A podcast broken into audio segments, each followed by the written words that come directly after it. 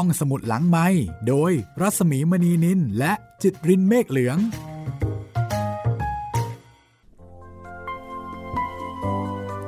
สวัสดีค่ะ ต้อนรับคุณผู้ฟังเข้าสู่รายการห้องสมุดหลังใหม่นะคะ กลับมาเจอกันอีกครั้งค่ะ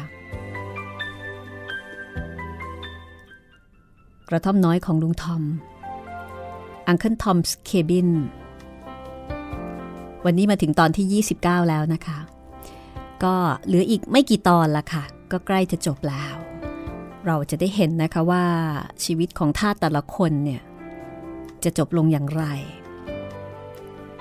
จะจบสุขหรือว่าจะจบเศร้า จากบทประพันธ์อันทรงพลังของ Harriet Beecher Stowe นักเขียนชาวอเมริกันคุณแม่ลูกเก้าที่เห็นอกเห็นใจในชะตาชีวิตของทาสอเมริกัน แอฟริกันนะคะ ที่ถูกเรียกว่าพวกนิโกร จริง ๆคำว่านิโกรเนี่ยเป็นคำที่ถูกเรียกแบบเหยียดหยามนะ ปัจจุบันนี้ไม่ค่อยไม่ค่อยเรียกกันมากแล้วนะคะ แต่ว่าในนี้ยังใช้คำว่านิโกรก็เป็นถ้อยคำที่ใช้กันในยุคนั้นนะคะหนังสือกระท่อมน้อยของลุงทอมล่าสุด พิมพ์โดยสำนักพิมพ์ทับหนังสือค่ะสำนวนแปลของออสนิทวงศ์ คุณผู้ฟังสามารถจะหาซื้อได้ตามร้านหนังสือใหญ่ ๆ โดยทั่วไปเป็นหนังสือปกแข็งนะคะ แล้วก็สามารถที่จะฟังย้อนหลังจากรายการห้องสมุดหลังใหม่ คือเราไม่ได้อ่านหมดทุกทุกถ้อยทุกคำดังนั้นถ้าไปอ่านหนังสือก็จะพบว่าสำนวนภาษาก็จะมีความแตกต่างนะคะ เพราะมีการปรับให้เข้ากับบริบทของการเป็นสื่อเสียงด้วย วันนี้เป็นตอนที่ 29 แล้วค่ะ ก่อนอื่นมาทวนความเดิมกันเลยนะคะยอร์ชแฮร์ริสพาเอลิซาหนีไปแคนาดาได้สำเร็จ โดยการปลอมตัวตามคำแนะนำของโลเคอร์ โลเคอร์ก็คือพวกติดตามไล่ล่าทาสที่บาดเจ็บนะคะ แล้วก็ยอชแฮร์ริสเนี่ยก็ช่วยเอาไว้ ในขณะที่ลีกรีพยายามจะเอาชนะลุงทอม โดยชักชวนให้ดื่มเบียร์แล้วก็เสนอให้เป็นคนคุมงาน แต่ลุงทอมปฏิเสธก็เลยถูกซ้อมอีก ลุงทอมเกิดกำลังใจในการที่จะยอมรับความทุกข์ด้วยการคิดถึงพระเมตตาของพระเจ้า แล้วก็เกิดภาพนิมิต เห็นภาพพระเจ้าในมงกุฎน้ำที่ต้องทนทุกทรมานยิ่งกว่าลุงทอมทำให้ลุงทอมเกิดความพึกเหิมไม่กลัวอะไรอีกต่อไป ลุงทอมมีท่าทางร่าเริง จนกระทั่งลีกรีเนี่ยหมันไส้ไม่พอใจ ลุงทอมคิดตก ไม่กลุ้มใจ ไม่หวาดกลัว แล้วก็ไม่ทุกข์เศร้าอีกต่อไป แต่หันไปช่วยเหลือเพื่อนทาสจนกระทั่งเป็นที่รักของบรรดาทาสวันหนึ่ง แคสซี่ชวนให้ลุงทอมหนีโดยที่เธอจะเป็นฝ่ายช่วยเหลือ แต่ลุงทอมปฏิเสธ แถมแนะนำกลับให้แคสซี่หนีไปกับเอมิลีน คือแนะนำให้แคสซี่หนีไปแทนทำให้แคสซี่เกิดความหวัง แล้วก็ จะลองหนีอีกสักครั้งหนึ่ง เรื่องราวจะเป็นอย่างไรนะคะ ติดตามต่อได้เลยด้วยใจระทึก กระท่อมน้อยของลุงทอมตอนที่ 29 ช่วงที่หนึ่งค่ะ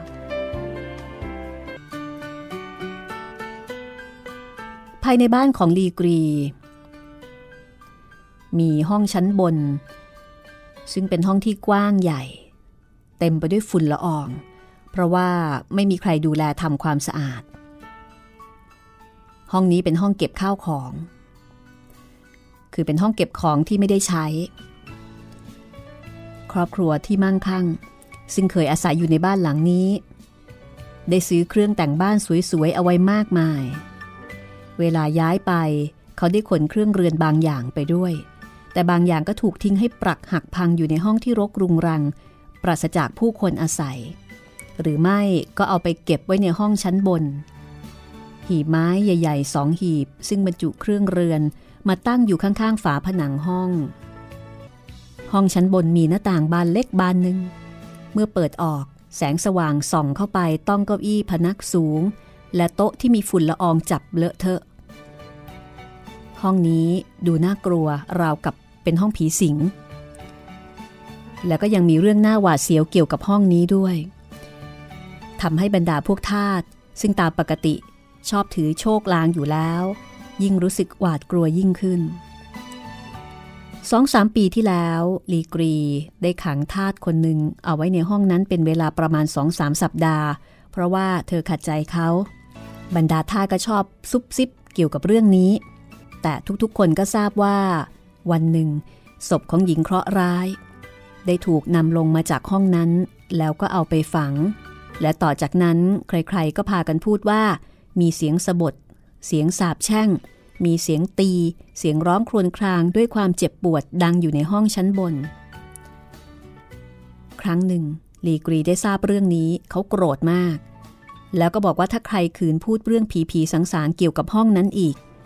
จะต้องถูกล่ามโซ่อยู่ในห้องนั้นหนึ่งอาทิตย์ การขู่เช่นนี้ทำให้ไม่มีใครกล้าพูดถึงเรื่องนั้นอีก แต่ก็ไม่ได้ทำให้ใครๆ ลืมเรื่องราวอันน่าหวาดกลัวนั้น ทุกๆ คนในบ้าน พยายามหลีกเลี่ยงไม่ยอมเดินผ่านทางนั้น แม้แต่บันไดจะขึ้นไปข้างบนก็ไม่มีใครเหยียบย่าง แคสซี่ตั้งใจจะใช้สถานที่นี้ให้เป็นประโยชน์ เธอคิดจะหาอุบายหลบหนีขึ้นไปซ่อนอยู่กับเอมิลีน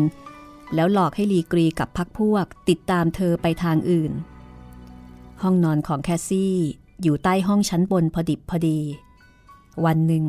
เธอสั่งให้คนใช้ ย้ายข้าวของแล้วก็เครื่องแต่งห้องของเธอไปอยู่อีกห้องหนึ่ง ซึ่งอยู่ห่างออกไปมากโดยไม่ปรึกษาหารือลีกรี ในขณะที่พวกคนใช้กำลังย้ายข้าวของกันอย่างชุลมุนวุ่นวาย ลีกรีก็กลับมาจากการขี่ม้าเที่ยวเล่น แล้วก็ถามแคสซี่ ว่าเกิดอะไรขึ้น ก็ไม่มีอะไร ฉันอยากจะเปลี่ยนห้องใหม่ แล้วทำไมถึงอยากจะย้ายห้อง ก็เพราะฉันอยากย้ายนะสิ ย้ายทำไมกัน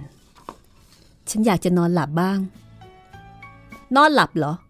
ทำไมทำไมเธอนอนไม่หลับหรือยังไง ถ้าเธออยากรู้ ฉันก็จะบอก ไหนพูดออกมาสิ ก็ไม่มีอะไรหรอกนะ แต่ฉันกลัวว่ามันจะทำให้คุณไม่สบายใจ ฉันได้ยินเสียงคนร้องครวญคราง เสียงคนบ่นพึมพำแล้วก็กลิ้งเกลือกอยู่บนพื้น ตั้งแต่ครึ่งค่อนคืน ตั้งแต่เที่ยงคืนจนถึงรุ่งเช้า อะไรนะ มีคนอยู่ชั้นบนเหรอ ใครอยู่บนนั้นล่ะแคสซี่ แคสซี่เงยหน้าขึ้นมองลีกรี ด้วยแววตาที่ทำให้เขารู้สึกเย็นวาบถึงกระดูกสันหลัง ฉันจะไปรู้ได้อย่างไร ว่าใครอยู่ข้างบน แต่คุณน่าจะรู้ดีกว่าฉันนะ คุณไม่รู้หรือไงว่า ใครเดินอยู่บนนั้นลีกรีเงื้อแส้ม้าขึ้นแล้วก็หวดแคสซี่พร้อมกับสบถในลำคอ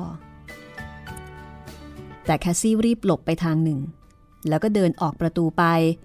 ก่อนจะไปก็ยังเหลียวมาพูดกับลีกรีว่า ถ้าคุณนอนในห้องนั้น คุณก็จะรู้เรื่องนี้ดี ลองไปนอนดูสิ แล้วเธอก็ปิดประตูห้องใส่กุญแจทันที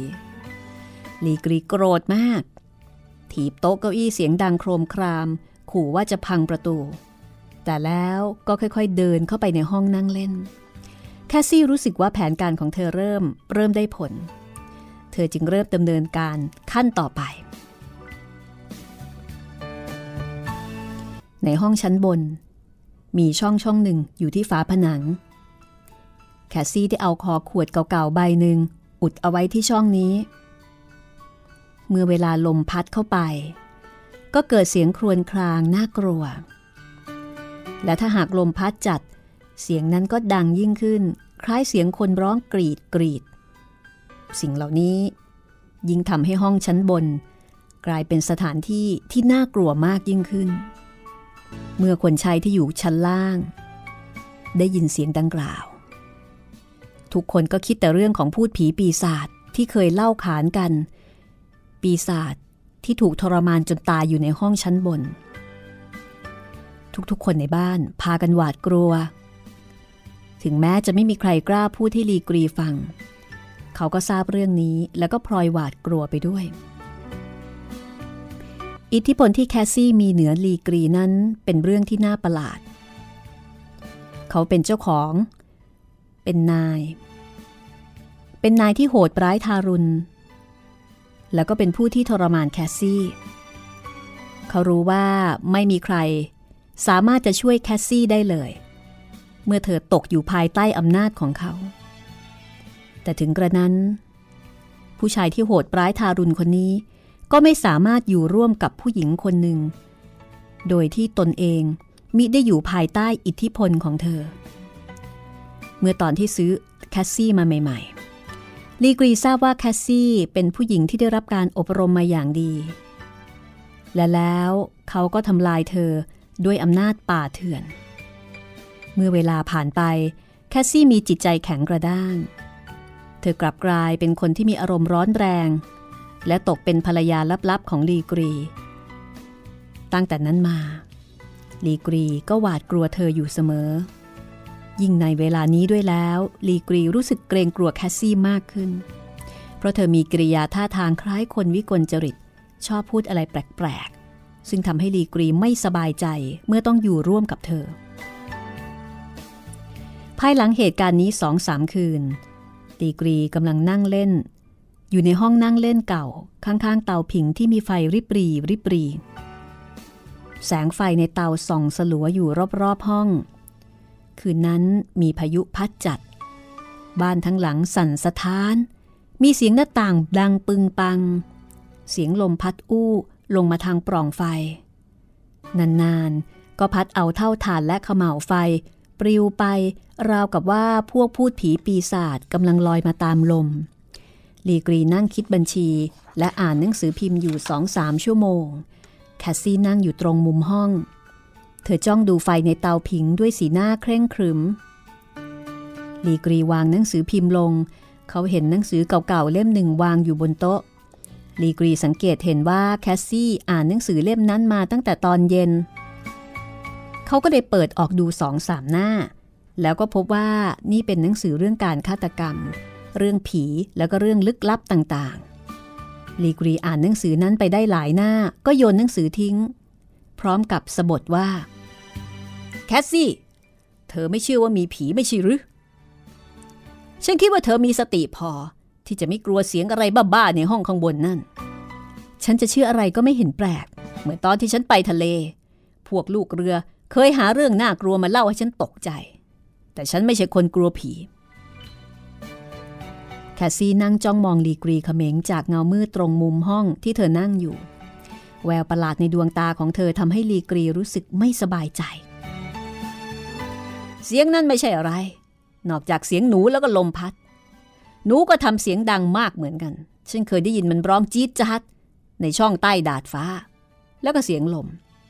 เสียงลมพัดอาจจะทำให้เราเข้าใจผิดได้ว่าเป็นเสียงอื่น แคสซี่รู้ทันทีนะคะว่าดีกรีไม่สบายใจ เธอจับตาดู เธอไม่ตอบว่าอะไร แต่ก็นั่งจ้องดูเขาด้วยแววตาประหลาดเช่นเดิม แคสซี่ เธอไม่คิดอย่างฉันหรอกหรือ หนูเดินลงมาข้างล่างได้ แล้วก็เดินเข้ามาในห้อง แล้วก็เปิดประตู เมื่อคุณใส่กุญแจแล้วก็เอาเก้าอี้ขวางเอาไว้ได้หรอ แล้วหนูก็เดินต่อไปถึงเตียงของคุณ แล้วก็ยื่นมือออกมาได้หรอ ขณะนั้นแคสซี่จ้องดูลีกรีด้วยดวงตาเป็นประกาย เมื่อพูดจบ เธอก็วางมืออันเย็นเฉียบเหมือนน้ำแข็ง ลงบนมือของเขาลีกรีกระโดดถอยหลังพร้อมกับสบถเธอหมายความว่ายังไง ไม่เห็นจะมีใครเดินลงบันไดมายืนข้างเตียงอย่างที่เธอพูดเลยลีกรีเริ่มหวั่นไหว อ๋อ แน่ละ ฉันบอกคุณเหรอ ว่ามีคนเดินลงบันไดมาจริง ๆ แต่แต่แต่เธอเห็นจริง ๆ หรือ พูดมา ว่าเธอเห็นอะไร ถ้าอยากรู้ คุณก็ไปนอนในห้องนั้นสิ แคสซี่ เธอหมายความว่า มันมาจากห้องข้างบนหรือ อะไรมาเหรอ ก็ เออไอไอที่เธอว่าเนี่ยสิ ฉันไม่ได้บอกอะไรคุณสักหน่อย แคสซี่ทำเป็นตอบแบบไม่ใส่ใจ ทำเอาลีกรีเดินกลับไปกลับมาอย่างไม่สบายใจ แล้วก็บอกว่า ฉันจะขึ้นไปตรวจดูคืนนี้แหละ ฉันจะเอาปืนของฉันไปด้วย ก็ไปสิ ไปนอนในห้องนั้น ฉันก็อยากจะเห็นคุณไปนอนที่นั่น แล้วก็ลองยิงปืนด้วย ดูสิว่า จะเกิดอะไรขึ้นบ้าง ลีกรีกระทืบเท้า แล้วก็สะบดอย่างรุนแรง อย่าสะบดไปหน่อยเลยนะฟังสิ นั่นเสียงอะไร อะไรนะ ลีกรีถามพร้อมกับสะดุ้ง ขณะนั้นนาฬิกาเรือนใหญ่ที่ตั้งอยู่ตรงมุมห้องเริ่มตีบอกเวลาเที่ยงคืน ลีกรียืนนิ่ง เขารู้สึกหวาดกลัว แคสซี่มองดูลีกรีด้วยแววตาเย้ยหยัน ขณะที่เขายืนฟังเสียงนาฬิกาตี สองยาม เราจะคอยดูว่าจะมีอะไรเกิดขึ้นบ้าง จากนั้นก็หันไปเปิดประตู ซึ่งนำไปสู่ทางเดินที่จะขึ้นไปห้องข้างบน แคสซี่ยืนนิ่ง ราวกับจะคอยฟังเสียงอะไรบางอย่าง ฟังสิ นั่นอะไร แคสซี่พูดพร้อมกับชูนิ้วขึ้น ลีกรีบอกว่านั่นคือเสียงลม เธอไม่ได้ยินหรือไงว่าลมพัดแรงขนาดไหน ซีมอน คุณมานี่สิ แคสซี่กระซิบ แล้วก็จับมือลีกรีจูงไปที่เชิงบันได คุณรู้ไหมว่านั่นเสียงอะไร คุณฟังสิ มีเสียงร้องอย่างโหยหวนดังมาทางบันได เสียงนั้นมาจากห้องชั้นบน ลีกรีตัวสั่นจนหัวเข่ากระทบกัน ดวงหน้าซีดเผือด ไปเอาปืนมาไม่ดีหรอ ถึงเวลาแล้วนะ ที่คุณควรจะขึ้นไปสำรวจดูห้องข้างบนนั่น ขึ้นไปสิ แคสซี่พูดอย่างเยาะเย้ย ยิ่งทำให้ลีกรี รู้สึกว่าเลือดในตัวของเขาตอนนี้มันเย็นเฉียบไปหมด ฉันไม่ไป อ้าวทำไมล่ะ เธอก็รู้นี่ ว่าไม่มีผี มาเถอะ แล้วแคสซี่ก็เดินขึ้นบันไดไปอย่างรวดเร็ว เธอหัวเราะ หันกลับมามองดูลีกรี แล้วก็บอกว่า มาสิ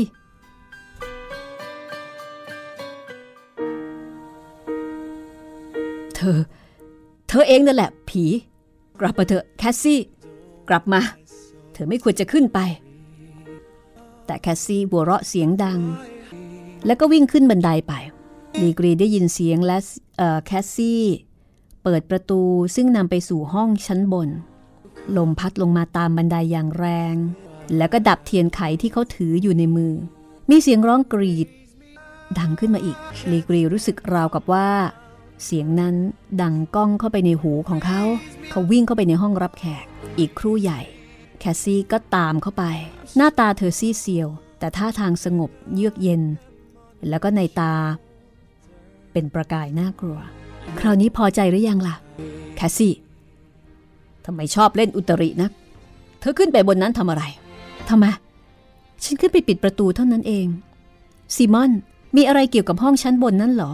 ไม่ใช่ธุระกงการอะไรของเธอ อ๋อ จริงสินะ แต่ยังไงก็ตาม ฉันดีใจที่ไม่ต้องนอนอยู่ในห้อง ซึ่งอยู่ใต้ห้องนั้นพอดี โดยเหตุที่มีลมพายุพัดจัดตอนเย็น แคสซี่จึงแอบขึ้นไปเปิดหน้าต่างห้องชั้นบน พอเปิดประตู ลมก็พัดลงมาทางบันได แล้วก็ดับเทียนไขที่ลีกรีถืออยู่ เอาละค่ะ พักสักครู่ แล้วกลับมาฟังกันต่อ ช่วงหน้าค่ะ ว่าผลของอว่าแผนของแคสซี่จะสำเร็จหรือไม่ แผนที่เธอวางเอาไว้เป็นขั้นเป็นตอนอย่างรู้จุดอ่อน รู้ว่าจุดอ่อนของลีกรี คือความกลัว ความกลัวจากความโหดร้ายทารุณที่เขาเคยทำมาในอดีต ห้องสมุดหลังไม้โดยรัสมีมณีนินและจิตรินเมฆเหลืองเข้าสู่ช่วงที่ 2 นะคะ ของตอนที่ 29 กระท่อมน้อยของลุงทอมค่ะ ก็อีกไม่นานก็จะจบแล้วนะคะสำหรับนวนิยายอันเป็นที่มาของการยกเลิกระบบทาสในสหรัฐอเมริกา แล้วก็เป็นเรื่องที่สะเทือนใจของผู้ที่ได้รับรู้ว่าชีวิตของทาสผิวดำรวมไปถึงทาสที่อาจจะไม่ได้มีผิวดำเพราะว่าเป็นลูกครึ่งเนี่ยมีความรันทด ต้องเจอเจอกับความทารุณโหดร้ายสักแค่ไหน Harriet Beecher Stowe นะคะ ซึ่งเป็นนักเขียนผิวขาวเป็นคุณแม่ลูกเก้าได้ถ่ายทอดร้อยเรียง ทั้งจากจินตนาการผสมผสานกับข้อเท็จจริง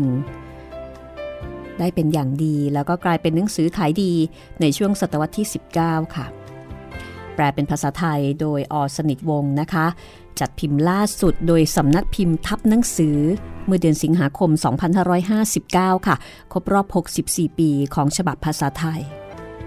แล้วก็ตอนนี้งวดเข้าไปทุกทีทุกทีกับปมกับประเด็น ที่เป็นชะตากรรมของทาตที่เป็นตัวละครในเรื่องนี้นะคะ ดิฉันชอบตัวละครแคสซี่มากเลย รู้สึกว่าเธอเป็นผู้หญิงที่สตรองสตรองอันเนื่องมาจากความทุกข์ที่เธอได้รับ และก็ตอนนี้เธอกำลังสตรองอีกครั้งหนึ่งนะคะ กับการใช้อุบายล่อหลอกลีกรี พยายามที่จะหนีเพื่ออิสรภาพ แม้ว่าแต่ก่อนเธอเคยทำแต่ว่าไม่สำเร็จ คุณผู้ฟังที่ติดตามรายการห้องสมุดหลังใหม่นะคะ ก็สามารถที่จะแนะนำเพื่อนๆ ให้มาใช้บริการห้องสมุดแห่งนี้ได้ค่ะ ไม่เสียค่าบริการแต่อย่างใด เป็นบริการดี และบริการฟรีของวิทยุไทย PBS ออนไลน์สื่อสาธารณะนะคะ ฟังย้อนหลังแล้วก็ดาวน์โหลดได้ทุกรายการ เอาละค่ะ ถ้าพร้อมแล้วเราไปฟังกันต่อเลยนะคะ ว่ากลอุบายหรือว่าแผนการที่แคสซี่ จะใช้ในการหลอกลวงรีกรีให้สติแตกนั้น จะได้ผลหรือไม่ และเธอจะทำอย่างไรต่อไป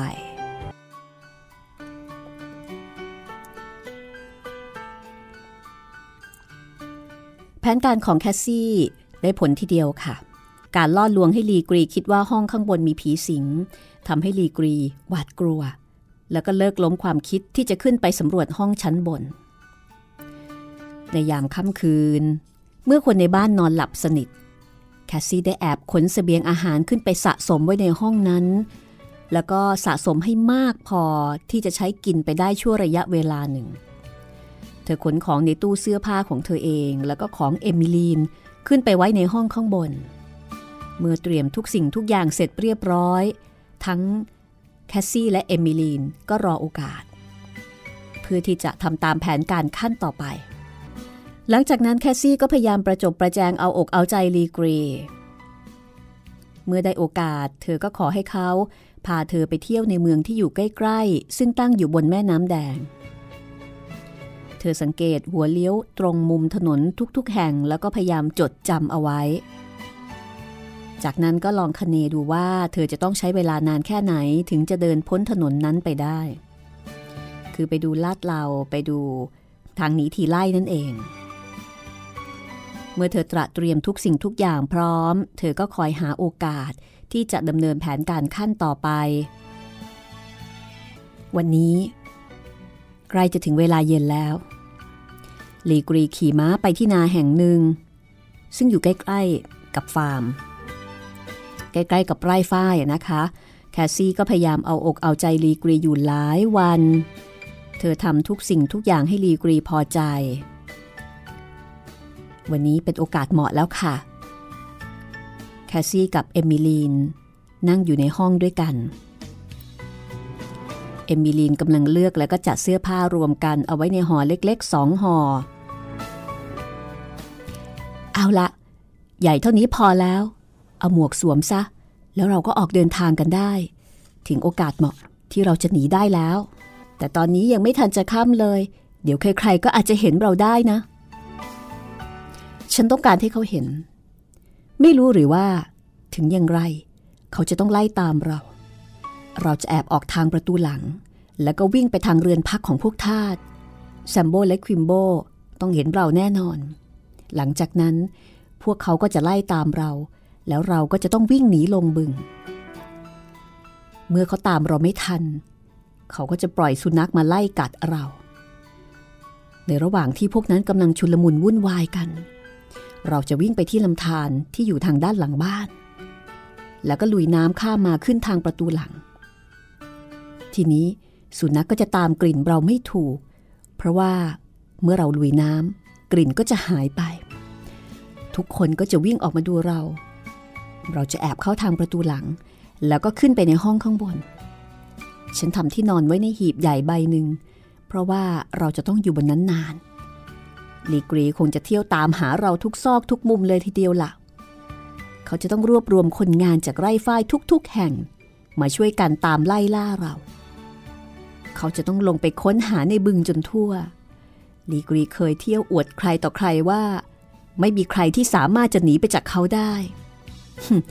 คราวนี้แหละ จะได้เห็นดีกันแคสซี่ อุบายของคุณนะช่างแยบคายดีเหลือเกิน ใครจะทำตามแผนการนี้ได้ นอกจากคุณ แคสซี่เอื้อมมือไปจับมือเอมิลีน แล้วก็ชักชวนให้รีบหนีไปด้วยกัน เรารีบไปกันเถอะ หญิงทั้งสองแอบย่องจากบ้านอย่างเงียบๆ แล้วก็ค่อยๆ เดินอ้อมไปทางเรือนพักของพวกทาสอากาศในขณะนั้นเริ่มมืดขมุกขมัว ดวงจันทร์ข้างแรม ฉายแสงสลัวสลัวอยู่บนท้องฟ้า แล้วก็จริงอย่างที่แคสซี่คาดเอาไว้ พอเธอกับเอมิลีนเดินไปเกือบจะถึงริมบึง ซึ่งอยู่ล้อมรอบไร่ ก็มีเสียงเรียกให้หยุด คนที่เรียกไม่ใช่แซมโบ หากแต่เป็นลีกรี ซึ่งกำลังวิ่งไล่ตามอย่างเต็มฝีเท้า เมื่อได้ยินเสียงเอมิลีนก็ตกใจกลัว เธอจับแขนแคสซี่ไว้ แล้วก็บอกว่า แคสซี่ ฉันจะเป็นลม ถ้าขืนเป็นลมจริง ๆ แล้วก็ ฉันฆ่าเธอตายแน่เอมิลีน แคสซี่พูด แล้วก็ชักกริชอันเป็นประกายวาววับออกมาแกว่งตรงหน้าเด็กสาว ได้ผลค่ะ เอมิลีนไม่เป็นลม ทั้งคู่กระโดดลงไปในบึง ที่มีโคลนตมขุ่นข้น ลีกรีไม่สามารถจะตามไปได้โดยไม่มีใครมาช่วย ดีละ จะหนีไปไหนก็ไม่หนี ดันวิ่งลงไปในบึง จ้างก็ขึ้นมาไม่ได้ แต่จับได้แล้วก็จะต้องเฆี่ยนให้หลังขาดทีเดียว ลีกรีโกรธแค้นมาก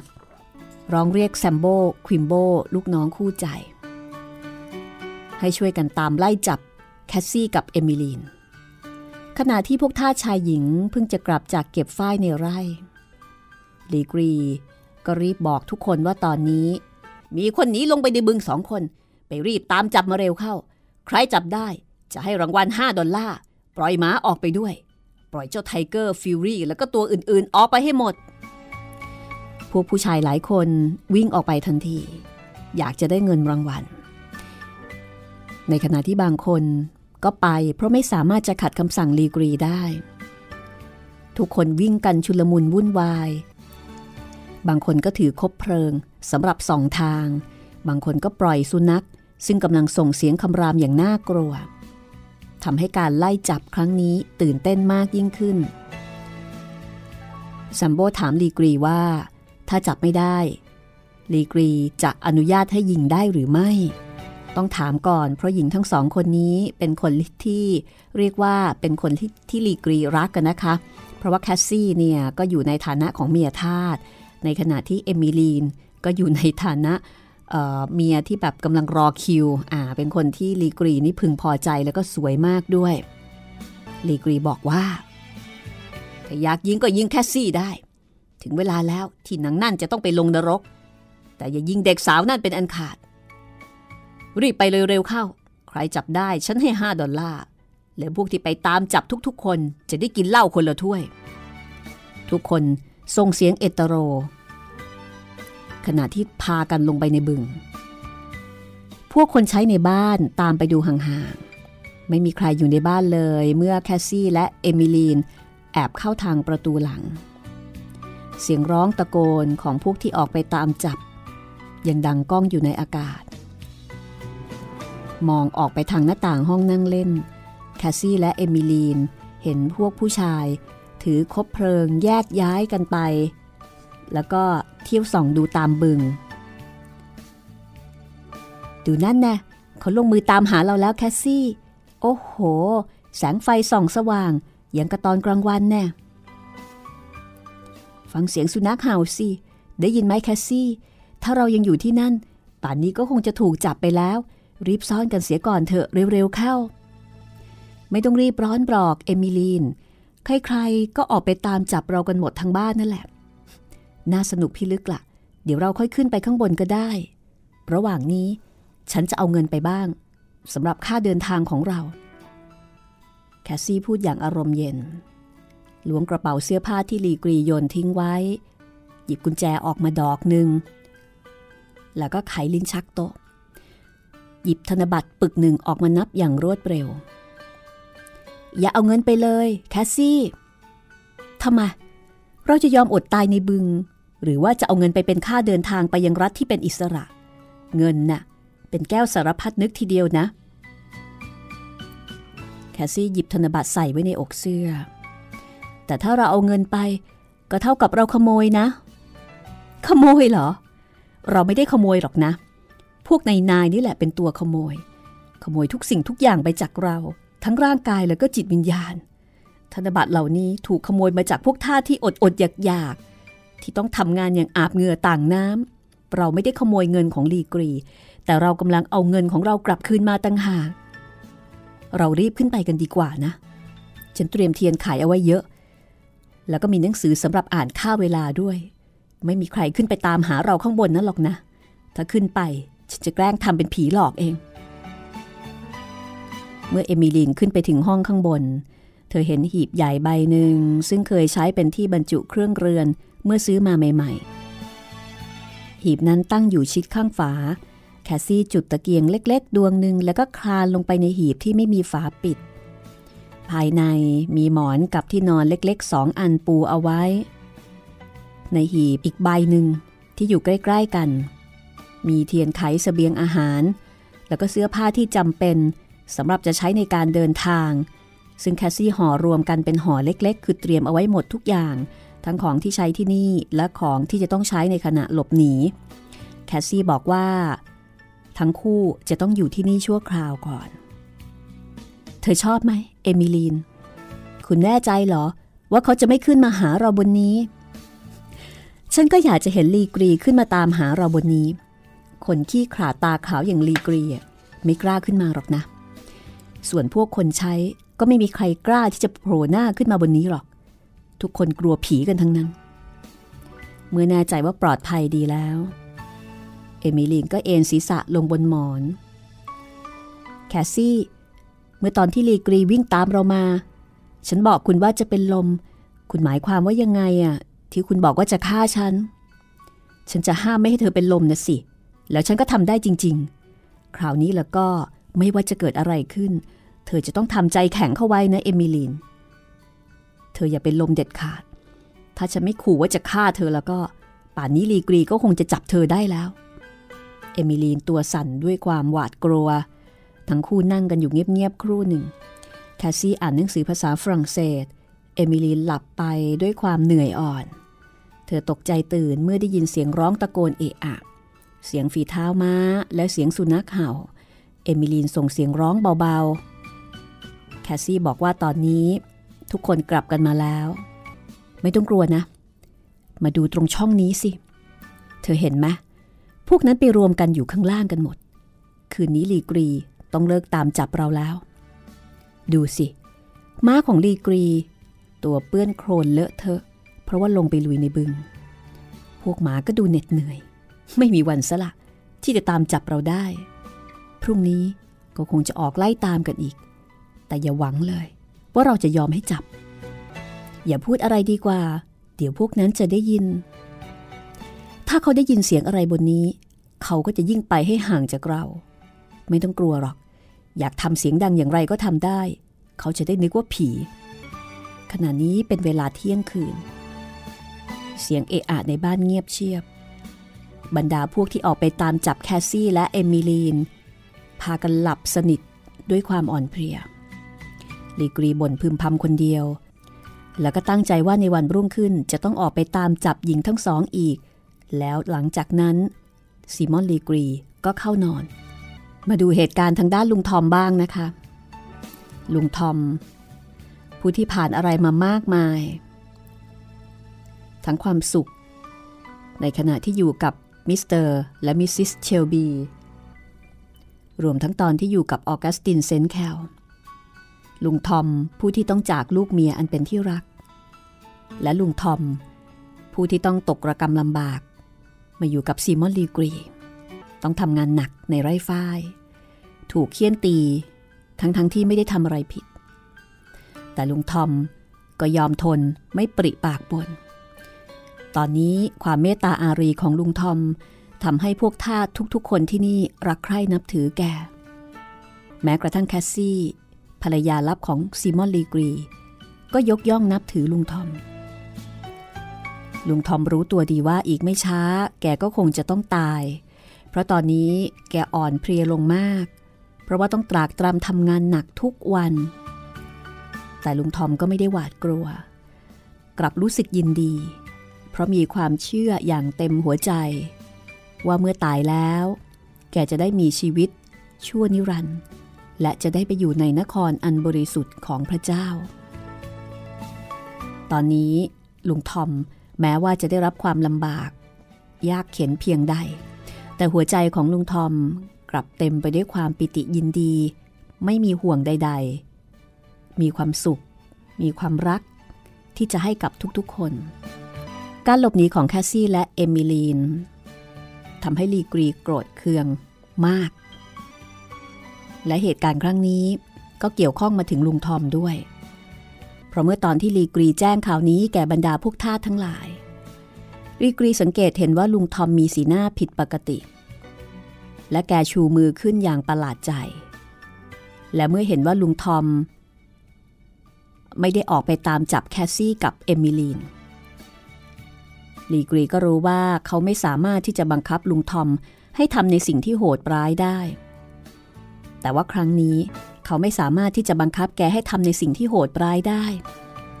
ฉะนั้นในครั้งนี้เขาก็ต้องปล่อยให้ลุงทอมทำตามใจชอบอีกครั้งหนึ่ง ลุงทอมกับพวกทาสอีกสองสามคน พากันอธิษฐานเพื่อเอมิลีนแล้วก็แคสซี่ เมื่อลีกรีกลับมาอย่างพ่ายแพ้และผิดหวัง ความเกลียดชังที่มีต่อลุงทอม ก็ทวีขึ้นอย่างรุนแรง คือเหมือนกับพยายามหาที่ลง ไม่รู้ว่าจะไปลงกับใคร ลีกรีมองว่า เป็นเพราะลุงทอม ที่ขัดคำสั่งเขาไม่ยอมเคี่ยนตีลูซี่ทาสหญิงตามที่เขาสั่ง ลุงทอม เป็นคนที่ทำให้ลีกรี รู้สึกว่าตัวเขาได้ทำผิดบาป คือความดีของลุงทอมนี่ยิ่งไปขับเน้นทำให้ลีกรี รู้สึกผิดมากยิ่งขึ้น ฉันเกลียดมัน ลีกรีพูดในตอนกลางคืนขณะนั่งอยู่บนเตียง ฉันเกลียดมัน มันไม่ใช่ทาสของฉันหรือไง ฉันถึงทำอะไรตามใจชอบไม่ได้ ใครจะมาขัดขวางฉันได้ ลีกรีกำหมัดแน่นราวกับว่ามีอะไรบางอย่างอยู่ในมือที่สามารถจะบีบให้แหลกละเอียดคามือ ทุกคนอยู่ใต้อำนาจของซิมอน มีแต่ลุงทอม ที่ซิมอนลีกรีไม่สามารถที่จะทำอะไรตามใจได้ แต่ลุงทอมก็เป็นท่าที่ซื่อสัตย์และขยันขันแข็ง แกทำงานให้กับเขาได้เป็นอย่างดี ฉะนั้นลีกรีจึงไม่กล้าที่จะทำอะไรรุนแรงอีก เพราะเกรงว่าจะต้องสูญเสียลุงทอมไป อันนี้ไม่ได้มาจากความเมตตาปราณี แต่มาจากความเสียดายในฐานะทรัพย์สินสิ่งของอย่างหนึ่ง หรือว่าเครื่องจักรที่ดีมีประสิทธิภาพอย่างหนึ่ง เช้าวันรุ่งขึ้นลีกรีตั้งใจว่าจะยังไม่พูดอะไรกับลุงทอม ถึงเรื่องที่แคสซี่และเอมิลีนหนีไป เพราะตั้งใจที่จะชวนคนงานออกไปล้อมบึง โดยเอาปืนแล้วก็เอาสุนัขไปด้วย เพื่อที่จะค้นหาอีกครั้ง ถ้าหากจับได้ ทุกสิ่งก็จะเรียบร้อย แต่ถ้าจับไม่ได้ ถ้าจับไม่ได้ลีกรีตั้งใจจะเรียกลุงทอมออกมา เขาอยากจะฆ่าลุงทอมเสียเหลือเกิน ถ้าสามารถจะทำได้ ทางด้านของแคสซี่และเอมิลีนซึ่งซ่อนอยู่ที่ห้องชั้นบน แคสซี่เรียกเอมิลีนในตอนเช้าวันรุ่งขึ้น ให้มาดูอะไรบางอย่าง ซึ่งเธอกำลังแอบมองดูผ่านช่องข้างฝาบ้าน มาดูอะไรนี่แน่ะเอมิลีน วันนี้พวกเขาจะไปจับเราอีกแล้วนะ ภาพที่ปรากฏก็คือผู้ชายสี่ห้าคนเดินไปมาอยู่ที่หน้าบ้าน โดยมีสุนัขสองสามตัวเห่าเสียงอื้ออึง พวกที่มาช่วยลีกรีบางคนเป็นผู้คุมงานในไร่ใกล้ๆ บางคนก็เป็นเพื่อนร่วมดื่ม ที่ร้านขายเครื่องดื่ม คนเหล่านี้มาเพราะว่าต้องการจะขี่ม้าเล่นให้สนุกลีกรีจัดหาบรันดีมาเลี้ยงกันเป็นการใหญ่ แม้กระทั่งพวกทาสก็พลอยรู้สึกตื่นเต้นไปด้วย เหมือนกับเป็นมหากรรมการไล่ล่า แคสซี่แนบชิดหูกับช่องข้างฝา และด้วยเหตุที่ลมพัดมาทางบ้าน เธอจึงได้ยินการสนทนาของคนเหล่านั้นเป็นส่วนมาก สีหน้าของแคสซี่เคร่งขรึม เธอยิ้มอย่างเย้ยหยัน เมื่อได้ยินลีกรี สั่งให้คนเหล่านั้นแยกกันออกเป็นหมู่ สั่งให้ยิงปืน แล้วก็ได้ยินว่า ถ้าจับได้จะให้ปฏิบัติต่อเธอและเอมิลีนอย่างไร เรื่องราวจะเป็นอย่างไรต่อไป ตื่นเต้นนะคะ แคสซี่กับเอมิลีนจะหนีพ้นหรือไม่ หนีพ้นไปจากชายใจอำมหิตโหดร้าย ป่าเถื่อน อย่างซิมอนลีกรีไหม และลุงทอมจะต้องพลอยเดือดร้อนไปด้วยไหม จากการกระทำของแคสซี่ในครั้งนี้ ติดตามได้ตอนหน้า ตอนที่ 30 กระท่อมน้อยของลุงทอมค่ะ วันนี้ลาไปก่อน สวัสดีค่ะ ห้องสมุดหลังไม้โดยรัสมีมณีนินและจิตรินเมฆเหลือง